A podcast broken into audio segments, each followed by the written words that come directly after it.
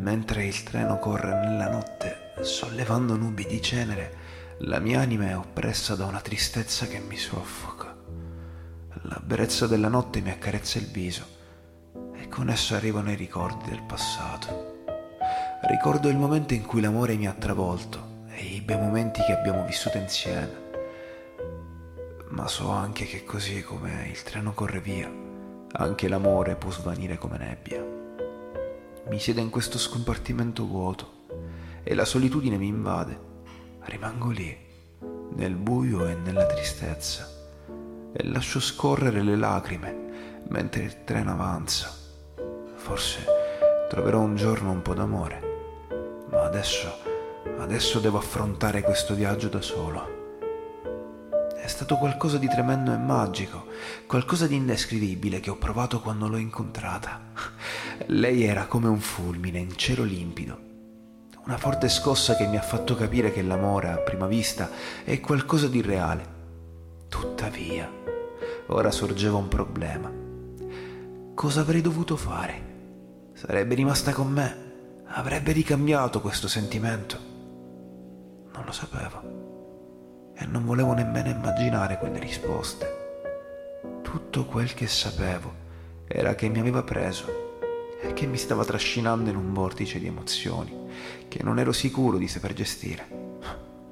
Sentivo una grande nostalgia della mia anima, una specie di malinconia che non riuscivo a spiegare, ma la millesima parte di me che riusciva a ragionare sapeva che erano i sentimenti di un sentimento che non stava andando nel senso giusto.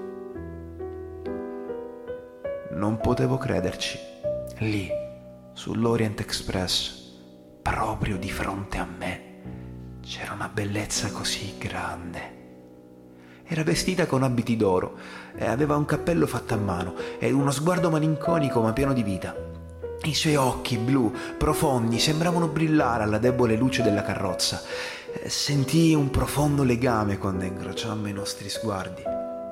Pensai subito che dovevo condividere una storia. E fu come se ci conoscessimo già da tempo.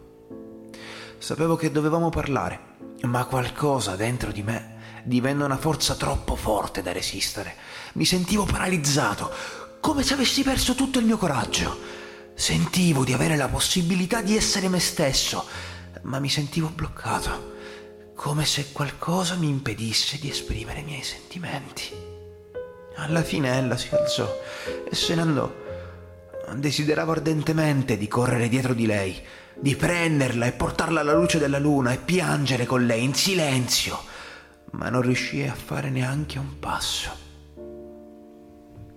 Restai lì per molto tempo ancora, dopo che se ne fu andata, con il cuore triste e una profonda sensazione di perdita.